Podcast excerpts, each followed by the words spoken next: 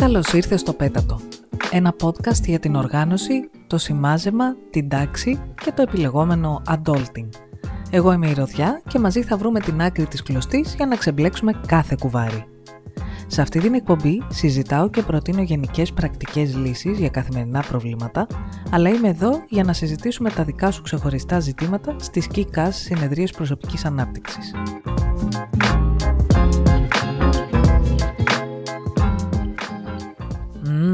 Σήμερα θα φάμε νόστιμα ζουμερά νομεράκια. Στο επεισόδιο 8 με τίτλο «Φασούλι το φασούλι» είδαμε για πρώτη φορά την ιδέα του πώς μπορείς να παρακολουθείς τα οικονομικά σου με έναν απλό λειτουργικό προπολογισμό. Όπως τότε, έτσι και τώρα, ξεκινάμε με την ιδέα πως όλα είναι συν και πλην. Αυτό είναι όλο. Δεν υπάρχει τίποτα τρομακτικό εδώ. Ανοίγω παρένθεση. Αν από τότε έχεις όντως αρχίσει να χρησιμοποιείς κάποιο budgeting application, παρακαλώ πες μου ποιες είναι οι εντυπώσεις σου. Τι βρίσκεις δύσκολο στη χρήση και τι εύκολο.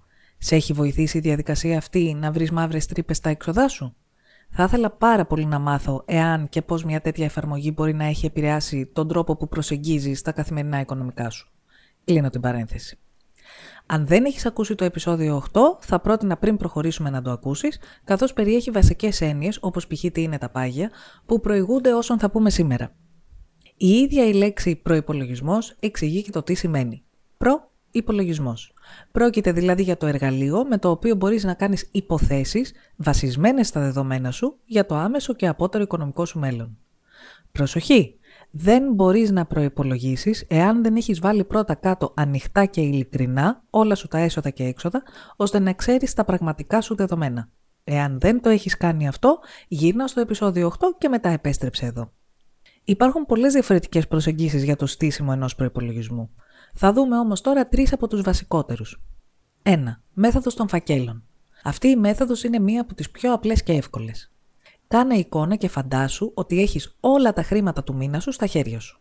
Μπροστά σου έχεις φακέλους. Ο κάθε ένας αντιστοιχεί σε ένα σου έξοδο. Ένας γράφει νίκη, ένας γράφει σούπερ μάρκετ, άλλοι γράφουν ΔΕΗ ή παπούτσια. Εδώ ο προπολογισμό γίνεται με την απλή κίνηση του να πάρεις χρήματα από τα έσοδα που έχεις στα χέρια σου και να τα διανέμει στους φακέλους όπως θεωρείς πως πρέπει να μπουν. Αυτό σημαίνει πως αν στο φάκελο που λέει π.χ. ΔΕΗ έχει μέσα 60 ευρώ, αλλά πρέπει να πληρώσεις 80, τότε θα πρέπει εν γνώση σου να πάρεις 20 ευρώ από έναν άλλο φάκελο για να συμπληρώσεις. Για πιο αυστηρή παρακολούθηση μπορείς να ορίσεις κάποιους φακέλους ως κλειδωμένους, από τους οποίους θα αποκλείσεις την πιθανότητα να κλέψεις για να βάλεις κάπου αλλού. Μιας και πλέον τα χρήματα βρίσκονται συνήθως στην τράπεζα, οι φάκελοι είναι ψηφιακοί και όχι φυσικοί. Αυτό σημαίνει πως η παρακολούθηση των ποσών γίνεται με κάποιο αρχείο, Excel ή αν είστε του χειρόγραφου, σε χαρτί. 2. Μέθοδος των ποσοστών. Αυτή η προσέγγιση χωρίζει τα έσοδα σε ποσοστά και τα προορίζει στις ανάλογες κατηγορίες εξόδων. Η πιο γνωστή μέθοδος είναι αυτή του 50-30-20, δηλαδή 50% των εσόδων προς τα πάγια και απαραίτητα έξοδα, 30% των εσόδων προς προσωπικά έξοδα και 20% των εσόδων για αποταμίευση. Επειδή όμως τα οικονομικά είναι σφιχτά και δύσκολα, είναι σπάνιο να μπορείς να τηρήσεις αυτά τα ποσοστά. Οπότε μπορείς να τα χωρίσεις σε 60-40, 50-50 ή και σε οποιοδήποτε άλλα ποσοστά ταιριάζουν στα έσοδά σου. Ακόμη, ένας διαχωρισμός τύπου π.χ. 80% εσόδων προς όλα τα έξοδα και 20% των εσόδων προς αποταμίευση διευκολύνει όσους δεν θέλουν να δουλέψουν με πολλή λεπτομέρεια στο διαχωρισμό των τύπων των εξόδων. 3. Μέθοδος μηδενικού υπολείπου. Με αυτή τη μέθοδο προϋπολογίζεις τον προορισμό των εσόδων σου σε λεπτομερείς και αναλυτικές κατηγορίες εξόδων ή επενδύσεων μέχρι και το τελευταίο σέντ. Εδώ τα πράγματα γίνονται λίγο πιο σκληρά, καθώς αυτή η προσέγγιση απαιτεί πολύ αναλυτική κατηγοριοποίηση των εξόδων και άρα εξαιρετικά καλή γνώση κάθε στοιχείου των οικονομικών σου. Όλες οι προαναφερθήσεις μέθοδοι μπορούν να σου δώσουν μια πιο ξεκάθαρη και αντικειμενική εικόνα του πώς ξοδεύεις τα χρήματά σου και άρα να σε διευκολύνουν να δημιουργήσεις ένα στρατηγικό πλάνο προσέγγισής τους. Και πάλι θα επαναλάβω. Δεν μπορείς να κάνεις υπολογισμούς ή να έχεις έλεγχο εάν δεν καταγράψεις πρώτα τα πάντα αναλυτικά. Μπορεί να σου φαίνεται υπερβολή να σημειώσεις τα ψηλάκια με τα οποία πήρες τσίχλες, αλλά θα χρειαστεί για κάποιους μήνες τουλάχιστον όντως να τα καταγράφεις όλα, ώστε να έχεις τα πλούσια δεδομένα πάνω στα οποία να βασιστείς για να κάνεις τον προπολογισμό σου.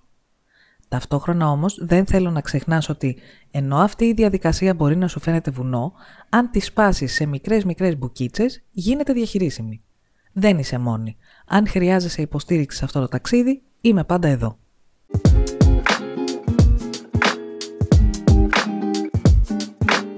Ο χρόνος μας τελείωσε για σήμερα. Επικοινώνησε μαζί μου για κάθε απορία ή πρόταση. Για κοφούς followers, αλλά και για όσες φίλες προτιμούν να διαβάζουν την εκπομπή, πλήρες κείμενο για κάθε επεισόδιο υπάρχει στο site μου rodiavalcano.com. Μην ξεχάσεις να κάνεις follow και subscribe ή και να με κεράσεις έναν καφέ στο coffee. Ευχαριστώ που έφτασες ως το τέλος και θα τα ξαναπούμε στο επόμενο επεισόδιο.